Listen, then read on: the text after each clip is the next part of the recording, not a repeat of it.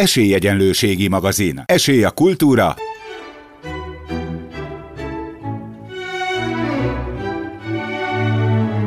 Szórakozás.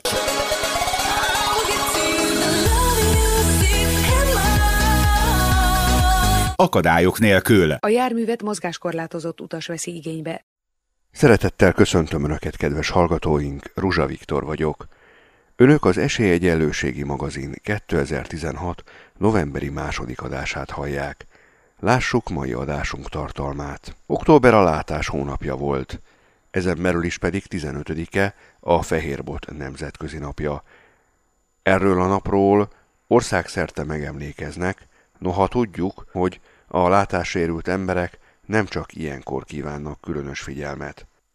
A megemlékezés szó talán nem is helyes, inkább figyelemfelhívásról beszélhetünk, ugyanis főképp a látássérült embereket tömörítő szervezetek, egyesületek emlékeznek meg erről a napról országszerte, és rendeznek különböző versenyeket, vagy éppen átadják a Louis Braille emlékérmeket, ahogy tették ezt idén is a Vakok és Gyengéllátók Országos Szövetsége székházában Budapesten október 14-én.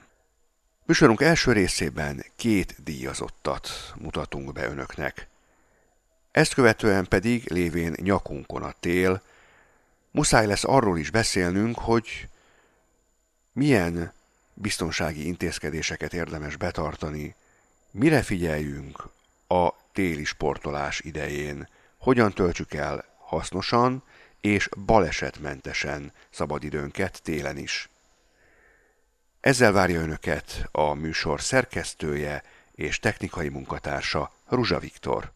Kedves hallgatóink, Önök az Esélyegyenlőségi magazin című műsor 2016. novemberi második adását hallják, amelynek szerkesztője és műsorvezetője, illetve technikai munkatársa Ruzsa Viktor köszönti Önöket. A látássérült emberek számára használható írásrendszer megalkotójáról, Louis Braille-ről elnevezett emlékérmet minden évben átadják olyas valakinek, aki független attól, hogy lát vagy nem lát, kimagasló tevékenységgel próbálja meg segíteni a látássérült embereket, megkönnyítve ezzel hétköznapjaikat. Ahogy tette ezt, és teszi, mind a mai napig, Kovácsné Bárány Krisztina, aki a Vakok és Gyengéllátók Országos Szövetsége Csepeli Vakvezető Kutyaképző Iskolájának önkéntese. Krisztina nem kiképző, hanem egész egyszerűen csak szereti és gondozza az intézményben tanuló kutyákat. Kovácsné Bárány Krisztina vagyok, és egy önkéntes a vakvezető kutya kiképző iskolában. Nagyon szép tevékenység az, amit önök végeznek. Ugye a vakvezető kutya iskola Ugye ez a Csepeli, amiről beszélünk, mert ugye most már van több is, amelyik kutyával foglalkozik, vagy kutyaképzéssel, de ugye ez a Csepeli, amit ugye a Ritnovszki János hozott létre, és aztán Vasteleki Péter úr volt a vezető, csak hogy tisztázzuk. Igen, igen, és most pedig Sif Mónika a jelenlegi iskolavezető. Tehát, hogy helyben legyünk képben, hogy tudja a hallgató, hogy melyik iskoláról van szó, tehát a klasszikus, a Vakok és Gyengéllátók Országos Szövetségének a Csepeli Kutyaképző Intézményéről beszélgetünk. Hogy kerültön kapcsolatba az intézménnyel? Hol hallott az intézménynek a, a létezéséről? Maga a téma, hogy vakvezető kutyák léteznek, nagyon-nagyon régóta foglalkoztatott. Egyébként elég közel is van, mert Erzsébeten lakom, maga a telep, Csepel hozzánk, és aztán egy a élet fintora volt talán, hogy végre sikerült egyszer oda keverednem, és a legjobb döntés, amit hozhattam, hogy bekopogtam, és megkérdeztem, hogy jöhetek-e, és miután igen lett a válasz, akkor én meg hosszasan pityeregtem is örömömbe, és úgy, úgy tűnik, hogy úgy tűnik, hogy ez egy, egy nagyon-nagyon jó döntés volt. Erre szokták azt mondani, hogy akit a mozdony füstje megcsap, mert amikor az ember oda bemegy, én amire emlékszem ugye a kutyaiskolából, ugye a kennelek között meglátja sok izgőmozgó édes kutyát, ráadásul ugye ott nagyon sok a kölyök, tehát pláne ugye az ember elolvad és leveszi a lábáról ugye a sok kis kutya, ugye, és akkor aztán nem is nagyon lehet onnan szabadulni, tehát egy jó érzésű ember az nehezen válik meg a kutyáktól, és ugye nem tudja eldönteni, hogy melyiket szeresse a sok közül. Igen, igen, tehát a kutyák mindenképpen közel vannak hozzám, de kiemelkedően a kutyáknak ez a feladata, hogy egy látássérült emberem tudnak segíteni, ez az, ami számomra egyszerűen elragadó, fantasztikus, páratlan. Igen, csak ugye abból indultam ki, hogy azt mondták, hogy ön először kutyát sétáltatott. Tehát ugye ez azt jelentette, hogy nem kiképzőként végezte ott a dolgát, hanem ugye dajkaként, ha lehet ezt mondani, tehát foglalkozott a, a kutyákkal, amikor éppen nem dolgoztak. Nem, nem, kiképzőként semmiképpen, az egy nagyon komoly szakmai feladat, komoly felelősséggel, amit be sem mernék vállalni. Miért egyébként? Miért tart tőle? Úgy gondolom, hogy egy ember életét rábízunk egy négylábú állatra, ez, ez, egy, ez egy óriási felelősség, amit, amit én sem mernék fölvállalni, tehát nem hiszem azt, hogy szakmailag én a közelébe vagyok annak, hogy ezt, ezt meg tudnám tanítani egy kutyának. Most is ugyanazt csinálja tulajdonképpen, hogy sétáltatja, gondozza őket? Én úgy gondolom, hogy a szakemberek munkáját próbálom támogatni minden létező módon, hogy olyan kutyák ö, ö, legyenek a kiképzés végeredményei, amelyek maximálisan megbízhatók és segíteni tudják és végezni ezt a roppant felelősségteljes komoly munkát. Ugye azt feltételezi az ilyen munkakör, hogy esetleg saját állatot is tart, mert ugye akkor jobban át tudja adni a tapasztalatokat, hogyha mondjuk beteg egy kutya, vagy táplálni kell a kutyát, vagy etetni kell, hogy, hogy hogyan kell etetni. Persze, persze van saját kutyám, mindig is volt kutyám, tehát közel állnak hozzám a kutyák. A másik részét, a másik résztvevőt, a látássérültekkel nem volt ezelőtt kapcsolatom. És az, Lett kapcsolata ott, azon keresztül? Az az, ami szerencsére azóta egyre szélesedett, meg elmélyült.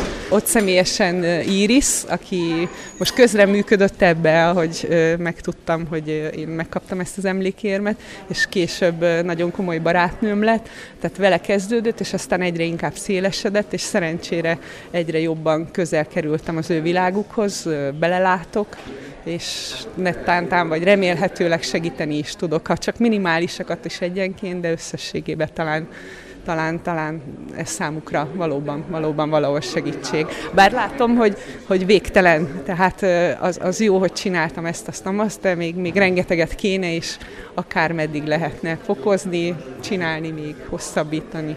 Van esetleg valamilyen ö, terve, amit szeretne megvalósítani ezen belül, amire úgy gondolja, hogy még esetleg lehet igény a későbbiekben?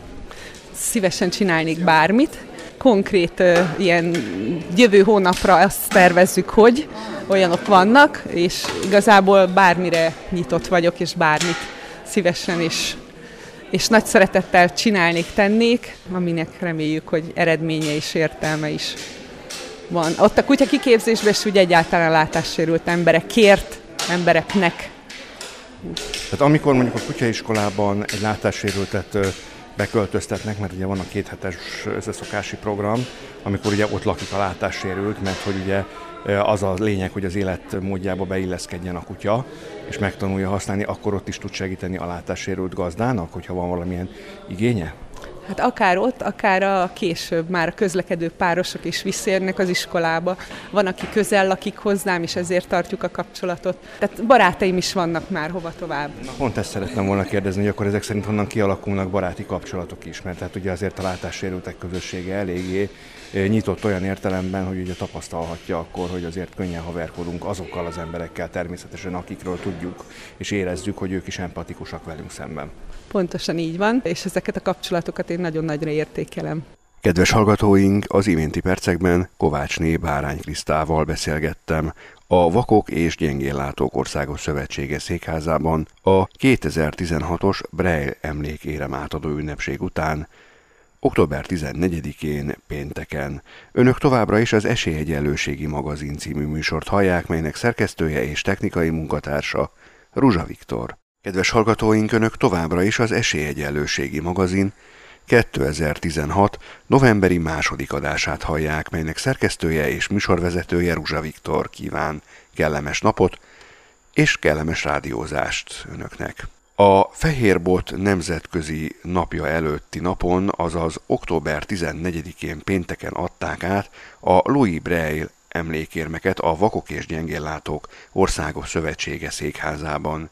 Egy másik díjazott, dr. Nagy Árpád, Annak idején főállásban telefonközpont kezelőként, majd gyógymasszörként tevékenykedett, de ezzel párhuzamosan a 60-as évek elején csatlakozott a Szövetség egyik zenekarához, melyet egy látássérült zenetanár Berindál László vezetett, és amely zenekarban a szövetség egyik későbbi főtitkára, néhai Pinvicki György dobolt. De hogy hogyan is jutott el Árpád a telefonkezeléstől, a zenélésen, a gyógymasszörségen át, addig a tevékenységig, amelyet a mai napig is végez, erről beszéljen ő maga. 61-ben, amikor végeztem, valószínű a tanárom, a Belindán tanár úr már ott kinézhetett engem a zenekarába, mert az akkori titkárunk, a Pimbicki György, aki addig dobosként dolgozott, játszott a zenekarba, az kérlek szépen akkor elkezdett a vendéglátóba dolgozni, és így üres lett a helye, és valószínű a tanár úr látta azt, hogy én már ott az utolsó időszakban, amit csak tudtam, azt megütögettem a ritmus miatt, és volt két osztálytársam is, akik egyik zongorázott, a másik bőgőzött, és hát ahogy ott abban az időben mondták a Visulingba, az intézetbe, hát jazzeltünk, persze az nem jazz volt, de ők így hívták. Főleg Inkább a... jammelés? Nem, nem, nem, hanem az akkori slágereket játszottuk, nem, nem, nem. Csak az Iho tanár úr ugye nem ismerte ezeket a stílusokat, és ő azt összefoglalóan csak jazzelésnek hívta, de a Bocskai tanár úr ugyanúgy, és minket aránylag úgy üldöztek, mert ők ugye mind komoly zenét játszottak, és mi meg ahova találtunk egy zongorát, egy olyan széket, ami aránylag jó hangon, dobo, hangon szólt, akkor már mind, mindjárt kezdtük az akkori slágereket játszani.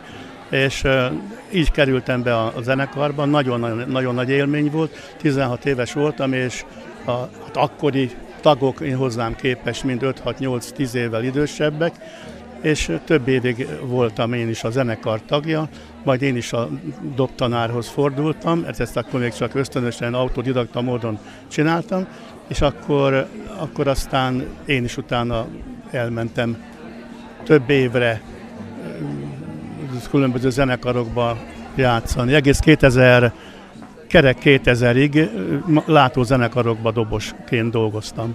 Igen, és azért az nagy dolog, mert ugye akkor már azzal is az integráció jegyében tevékenykedtél. Azzal is már az integráció jegyében tevékenykedtél, tehát nyitottál a látók. Tenni, figyelj ide, hogy én akkor lényegesen jobban láttam. Hogy akkor még jobban is láttam. Persze, persze, tehát én voltak éppen akkor a, rosszul láttam, rosszul láttam, de azért elboldogultam sokkal jobban, mint most, amikor már koromnál fogva is lényegesen rosszabb a látásom. És akkor utána, mint ahogy szintén elhangzott itt a műsorban, akkor én még telefonos voltam, de nekem az, az egyéniségemhez egyáltalán nem illet az az ülő munka. Aztán elmentem gyógymasszőriskolába, tanfolyamra, de a zenét folyamatosan végigcsináltam, tehát hivatásos, félhivat, inkább úgy mondanám, hogy félhivatásos zenészként, és masszörként én párhuzamosan dolgoztam. Értem, na most amiért te a, az előterjesztést, felterjesztést kaptad, illetve magát ezt a Louis Braille emlékérmet, ez tulajdonképpen, ha jól értettem, akkor ez az utolsó pár év az életedben, amit elnökségi tagként éltél itt a szövetség berkeimben. Nem úgy látom, mert amikor... Hogy látod? Úgy látom, hogy, a, hogy persze most már miután az országos gyógymasször szakcsoport megszűnt jó pár éve, erre itt a jelenlegi vezetés már nem emlékszik, de de már ugye a 70-es évek második fele, vége fele mi csináltunk egy nagyon jól működő gyógymasször szakcsoportot, országos hálózattal, tehát volt a budapesti vezetőség, és minden nagy fürdővárosban, meg nagy megyei kórházzal rendelkező helyen voltak vezetőségi tagjaink, akikkel egy évben egyszer volt egy közös vezetőségi, és minden évben voltak nagyon-nagyon jó sikerült továbbképzések, és ott összejött az ország összes látássérült masszőre, és nagyon-nagyon jó előadásokat szerveztünk, nagyon-nagyon hiányzik ez a mai napig is. Többen megpróbálták most az utóbbi 10 évben, 8-10 évben ezt feléleszteni, kisebb-nagyobb sikerrel, de én szerintem még nem, nem tudok róla, hogy lenne ilyen kezdeményezés. Tehát voltak éppen olyan szinten ment ez, hogy újságot adtunk ki, ami szintén itt elhangzott, pontírásba is, és e, havon, te, bocsánat, évente kétszer pedig len kazettán is megjelent. Nekem ezek a, hát a pontírású az nincs, de a kazettásokat a mai napig is őrzöm. Hát akkor tulajdonképpen ezzel meg is válaszoltad azt a kérdést, hogy mit jelent számodra ez a Brej emlékérem, hát hiszen nyilván elismerték azt a munkásságot, amit te eddig leraktál az asztalra, Igen. és hát aztán nyilván folytatod most már újult erővel, mint ugye elnökségi tag. Mik a további terveid, mint elnökségi tag? Mit szeretnél megvalósítani? Hát Nagyjából voltak éppen ugyanazt csinálom az elnökségen belül, amit eddig. Érzékenyítő programokat azt nagyon szeretem csinálni, és úgy emlékszem, úgy tudom, hogy fekszik is nekem. A kulturális bizottság tagjaként tagja leszek a Hermina napokon belül a telefonos baráti kör csapatának tervek szerint, és amikor lehetőség van, van egy most egy érdekes dolog, a, itt a műsorban fellépő Kovács Judittal. Tavaly egy versenyen véletlenül összefutottunk egymást segítve, felléptünk, és egy második helyet értünk el. Azt hiszem, mi is volt, a hangpárbaj nevű volt ez a, ez a rendezvény, ez is a Hermione napok keretén belül volt. És aztán többen, többen javasolták, hogy ez ne csak egy ilyen adhok dolog legyen, egy egy, egy, egyszeri, és azóta pár, jó pár számot összepróbálgattunk. Ja, azt nem mondtam, hogy egy érdekes összeállítás, az benne az érdekes, hogy én harmonikázom ebben a felállásban, a Judit ugye fuvolázik, énekelünk is pár dolgot, ami kettőnknek úgy fekszik, és hát most már több meghívásnak is, sőt házon belül is, meg házon kívül is már voltunk fellépni, és hát ezt is szeretnénk tovább folytatgatni. Kedves hallgatóink, az Esélyegyenlőségi magazin 2016. novemberi második adásában az iménti percekben dr. Nagy Árpáddal beszélgettem, aki 2016-ban munkásságáért Louis Braille emlékéremben részesült. Gratulálunk valamennyi díjazottnak! Maradjanak velünk, mert a folytatásban arról szólunk, hogy mire figyeljünk oda télen, téli sportoláskor, hiszen Télen is nagyon fontos a mozgás, de érdemes ügyelnünk a biztonságunkra is, sokkal fokozottabban, mint nyáron. Hogy miért, mire figyeljünk, azonnal megtudják. Sportolni nem csak nyáron lehet, a hűvösebb idő ellenére sem kell lemondanunk a szabad levegőn végzett mozgás élményéről. Persze a hideg miatt kisé módosulnak a sportolás körülményei, így jobban oda kell figyelnünk arra, hogy ne fázzunk meg, valamint alaposan fel kell készülnünk arra, hogy síelés, snowboardozás vagy korcsolyázás közben ne szenvedjünk sérüléseket. Bors Istvánt, a Budai Egészségközpont munkatársát, aki egyébként gerincsebész, Többek között erről kérdezzük, hogy mi az, ami miatt érdemes, illetve mi az, amelyre érdemes odafigyelni a téli sportok kapcsán. Ugye itt nyilván számításba kell azt is venni, hogy nagyon sok ember van, aki most kezdi a téli sportokat, tehát nem akkora rutinnal rendelkezik még, mint azok, akik mondjuk már tizenéve síelnek, snowboardoznak, bár hát ott is előfordulnak balesetek. Doktor úr, jó napot kívánok, szeretettel köszöntöm. Én is köszöntöm a tisztelt hallgatókat. Hogyha valaki életében először áll neki mondjuk egy sífelszerelést fölhúzni, de már túl van azon a ponton, hogy a gyakorló pályán síjel, és mondjuk arra vállalkozik, hogy elmenjen mondjuk a környező országokban, ugye főleg az Alpokban, Ausztriában, Stajerországban szokott ugye elsőként leesni a hó, akkor mi az, amit érdemes tudnia, mire vigyázzon, figyeljem?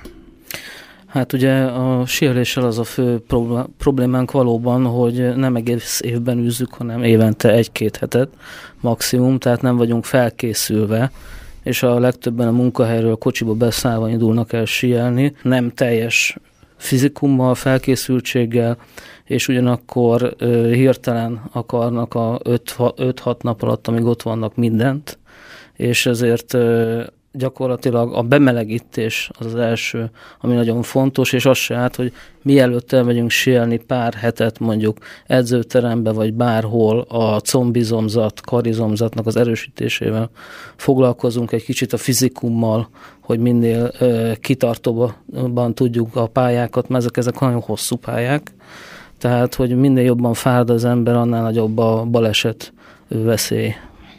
És mi az, amit, tehát hogyan lehet bemelegíteni például, tehát egy síelő, az hogyan tud bemelegíteni, gondolok, mit úgy néz ki ez a dolog, hogy nem feltétlenül kell rögtön azonnal sífelszerelést húzni, hanem van valamilyen edzésterv, amelyet akár ön is el tud mondani egy önhöz forduló embernek, hogy mivel melegítsen be.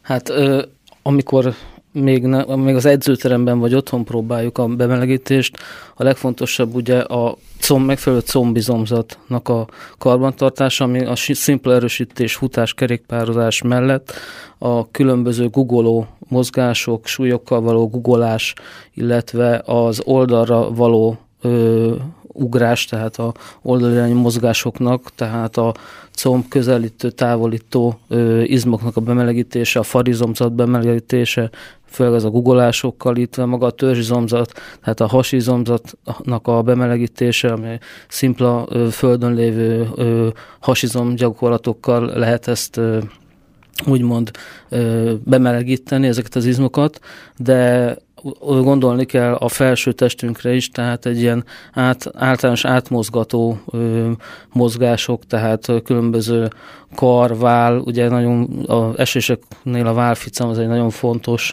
ö, sérülés, amit nehéz megelőzni, de egy jó beidegzésű, jó izomzattal ezt elkerülhető. Értem. Van kimondottan sí alkatú ember, vagy síelő alkotó ember, tehát például, hogyha valakinek ön mondjuk ránéz a combjára, akkor meg tudja mondani azt, mint orvos, aki az anatómiához ért, hogy, hogy ez az ember, ez bizony síelő alkat. Hát ugye, ha megnézzünk egy ilyen ö, ö, téli olimpiát, hogy hogy néznek, hogy néznek ki a sérülők átlagos alkat, egy vékony a felsőtest és egy nagyon erős far combizomzat, amivel gyakorlatilag a fő mozgásmintákat kivitelezik, és amit leginkább használnak. Én úgy gondolom, hogy a maga az, hogy, hogy milyen izomzat felépítésű az ember, az, az egy kicsit segít abban, hogy könnyebben elsajátítja a síelést, de igazából a síelésnek, ha aki más sielt, az pontosan tudja, hogy egy jó technikával sokkal több izommunkát le tud venni az ember a, a magáról, sokkal tovább bírja a pályát, mint aki kényszerből még nem annyira gyakorlottan siel, és gyakorlatilag három-négy kanyar után meg kell állnia, mert leszakad a dereka, a combja, a vádlia, tehát, tehát a, az átlag jó, tehát jó felépítés az, az, az mindig jó, de a sírek nem atlétikusak, hanem inkább az alsó súlypontjuk alól van, és általában a comb és farizomzat, ami náluk erősebb. Igen, és ugye a comb tartással, megadott esetben a fenék ide-oda helyezésével, amikor ugye kvázi ilyen, ilyen síelő állásban vannak, akkor tudják a súlypontjukat is változtatni, és ugye ez is nagyon fontos. Nyilván ennek ugye a gerincre is nagy hatással van, melyek a leggyakoribb gerincsérülések, amelyek síelőknél előfordulhatnak. Érdekes módon a síelőknél, és akkor már egy kicsit a snowboardosokat is belekötném ebbe a Igen. témába, a síelőknél nem annyira gyakoriak, nyilván az extrém síelőknél, illetve hogyha valaki lezuhan egy szakadékba, akkor sajnos a politraumot részeként nagyon sok, a, a nagyon nagy valószínűséggel gerinc sérült is lett, de akkor már nagy a baj, ugye amikor látjuk a pályán a mentőhelikoptert, illetve hát jó, jó magam is sieltlek, sieltem és sérültem, a síelésnél igazából, ami nagyon sérülékeny, és ezért kell odafigyelni, az maga ugye az első szabad forgáspont, ugye a fix sícipő után az a térd, tehát nem igazán a gerinc. A snowboardosoknál már sokkal inkább a gerinc az, ami kontakt, illetve indirekt traumaként is tud sérülni, tehát ugye ők többször esnek fenékre, illetve hát a hátuk az többször tud sérülni, a snowboard sokkal kötöttebb, tehát fixálja a két lábat, tehát a lábak ellenmozgása az a sieléknél gyakoribb a sérülése miatt, snowboardosoknál viszont valóban a, főleg a fenékre esésnél sokszor látni egy-két nap után, ezt senki nem tudja, de több ilyen esetben volt, főleg sípáján, hogy az indirekt mondjuk agyrázkódás, tehát egy, egy nagy fenékreesésnél, ami másnap jön ki egy rosszul szédülés, hányinger, hányás tekintetében, és az ember nem tudja, hogy mi baj ilyenkor. Igen, ugye a snowboardnál én ezt úgy képzelem el, hogy ugye ott a láb az nem tud korrigálni, hogyha mondjuk a súlypont hátra helyeződik, tehát mondjuk elkezd esni valaki hanyat mondjuk. Igen, ott mindenki... Kiszalad a lába az ember alól gyakorlatilag. Igen, tehát mindenképpen ugye fenék és hátra fog érkezni. Sielőknél nem mindig így van. Sielőknél ugye azt, ahogy tanítják is az esést, már ha már prevenciónál tartunk, Igen. hogy próbáljunk ugye a hegyoldalnak dőlve elesni oldal felé, és próbáljunk ugye nem a kontakt csontos részeinkkel, hanem, hanem próbáljunk a lágy részeinkre esni. Ezt mondjuk így nyilván nehéz kivitelezni, főleg egy másodperc tört része alatt, de hát ugye ezek a tanácsok esésnél, a sielőknél, snowboardosoknál meg minél kisebb sebességgel próbáljunk a fenekünkre esni, hát, és, és ne arca, mert akkor egy komolyabb direkt sérülést tudunk szenvedni. Kedves hallgatóink, tartsanak velünk továbbra is, azonnal folytatjuk dr. Bors István gerincsebésszel, a Budai Egészségközpont munkatársával, akit többek között arról is faggatok, hogy űzie valamelyik sportágat a téli sportok közül. Továbbra is az Esélyegyenlőségi magazin 2016 novemberi második adását hallják, melynek szerkesztő, műsorvezetője Ruzsa Viktor kíván önöknek kellemes napot, kellemes rádiózást. Nyakunkon a tél, sőt november közepén már egyáltalán nem ritka, hogy valahol éppen esik a hó. Így aztán akár ki is nyithatnak már a sípályák, és el is lehet kezdeni a téli sportokat. Nagyon fontos azonban az, hogy felkészültek legyünk. Tudjuk, hogy milyen öltözéket viseljünk, milyen felszerelést, és egyáltalán milyen biztonsági intézkedéseket szükséges betartanunk. Ezért hívtam meg dr. Bors István gerincsebészt, a Budai Egészségközpont munkatársát, és most arra vagyok kíváncsi, hogy ő maga űzi-e valamelyik sportot ezek közül, konkrétan ugye a snowboardot és a síelést említette, mert hogy a beszélgetés első részében utalt arra, hogy volt már komoly sérülése, így feltételezem, hogy neki már van rálátása ezen sportágak veszélyeire. Sajnos a, a bal térdemet több operációval próbálják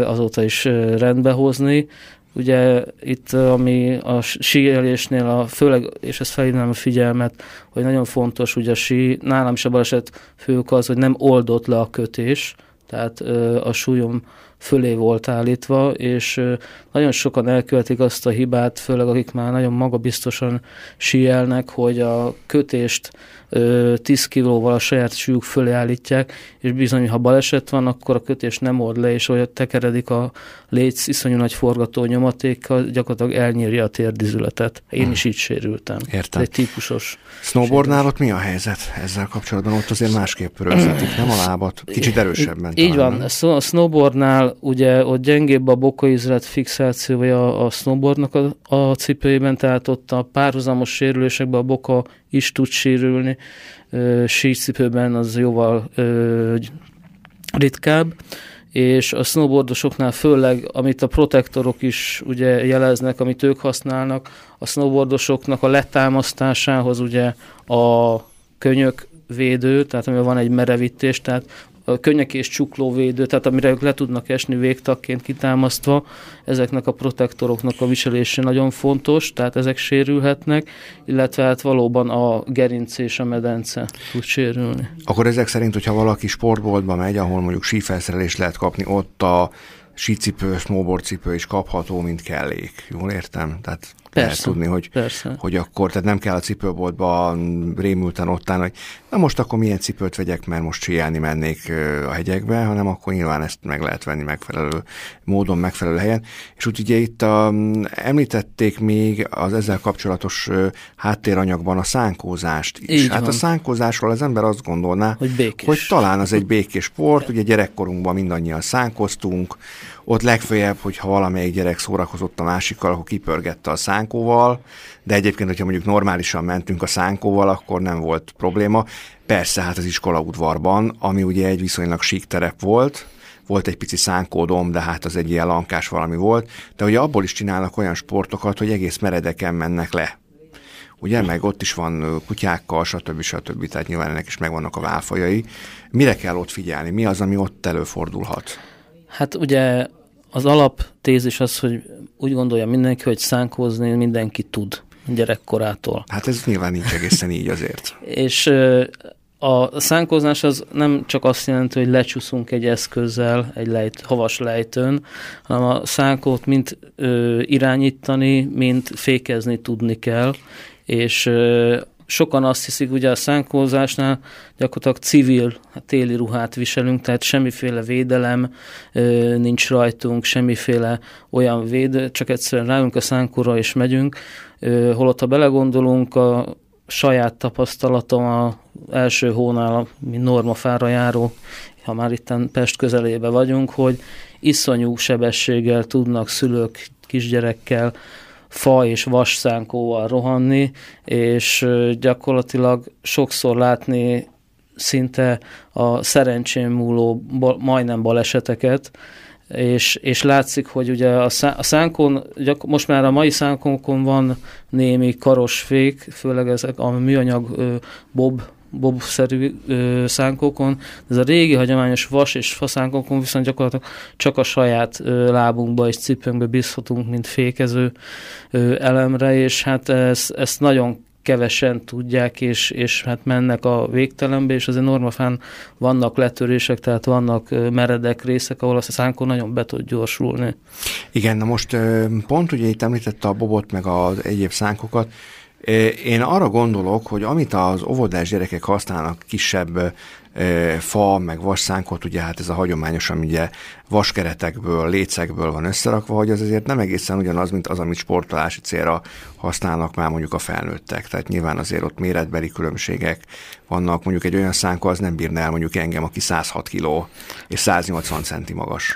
Hát igen, ezek a régi fa és vasszánkok, ez igazából a nem is a használójára veszélyesek igazán, hanem aki nek ütköznek. Tehát ugye Igen. itt azért fáról és vasról beszélünk, ami iszonyú kontaktsérüléseket tud okozni. Ha netán egy műanyag bobba csúszó ember, aki védtelen a, a hó, havon egy ilyen szánkóval szemben, és belemegyünk. Tehát a mások védelmére is gondolni kell. Nagyon fontos még az is, hogy ugye ilyenkor az öltözködés sem mindegy, mindig azt szoktuk mondani, hogy rétegesen kell öltözködni. Egész pontosan hogyan, milyen öltözködési tanácsokat tud mondani az orvos. Hogyan lehet elkerülni azt, hogy a jó meleg edzőteremből, amik általában ugye túl vannak fűtve, mindig ugye az összes edzőteremre ez, ez jellemző, hogy mindig túl van fűtve, kimegy az ember a, a szabadba sportolni. Itt ugye több dologra kell gondolni. Az egyik, amit mindenki hangsúlyoz, az, hogy rétegesen öltözzünk. Igen. Tehát, hogyha éppen úgy alakul a egész napi ö, szabadon levő ö, időjárás, hogy 10 fokokat ingadozik, ki is melegsz. A másik, amire gondolni kell, hogy ezért sportolunk, tehát izzadunk, tehát az egy ö, fő a megfázásnak egy fő lehetősége lehet, hogy ugye kihevült testtel levesszük a sapkát, levesszük a sálat, kigomboljuk a, vagy a kabátunkat, és ilyenkor nagyon könnyen meg tudunk fázni, ezért ajánlják a réteges öltözködés mellett ugye most már ezeket a különböző ö, ö, műanyag ö, ö, likra, vagy egyéb ilyen sport aláöltöző, úgy aláöltöző ö, ruhákat, amik annyit szellőznek is, gyorsan a kijövő testről a izzadságot azt elvezetik, tehát nem tartják meg, mint a pamutok, nem tudjuk átizzadni, és így ez a aláöltöző felé viszont érdemes már egy természetes pamutot használni, tehát nem teljes műanyagot, mert a teljes műanyag öltözet is az viszont nagyon le tudja zárni a szellőzés lehetőségét, tehát ott meg kétszer annyit tudunk izzadni. És ugye akkor itt a pamut és a műszál sem mindegy, egy műszálat nyilván szigorúan nem, mert ugye az aztán az izzadságot is vezeti, az elektromosságot is vezeti, föltöltődik, és a többi, és a többi. Így van, de azért... Bőrkiütést okoz, mindenféle. Így van. Én például személy szerint én nem bírom, de a profi sportolók most már mi nem csak, nem csak a téli sportokban, más sportokban is előszeretettel használják ezt a speciális, ami hát nem tehát műszál, mert műanyag, de ugyanakkor úgy van kitalálva, hogy szellőzzön, ugyanakkor kellemetlen bőrirritációt ne okozzon, melegen is tartson, de az izzadságot viszont elvezesse. Tehát ezek egy ilyen speciális alelöltöző ruhák, amik mind lehet kapni felső body és alsó nadrág formájában.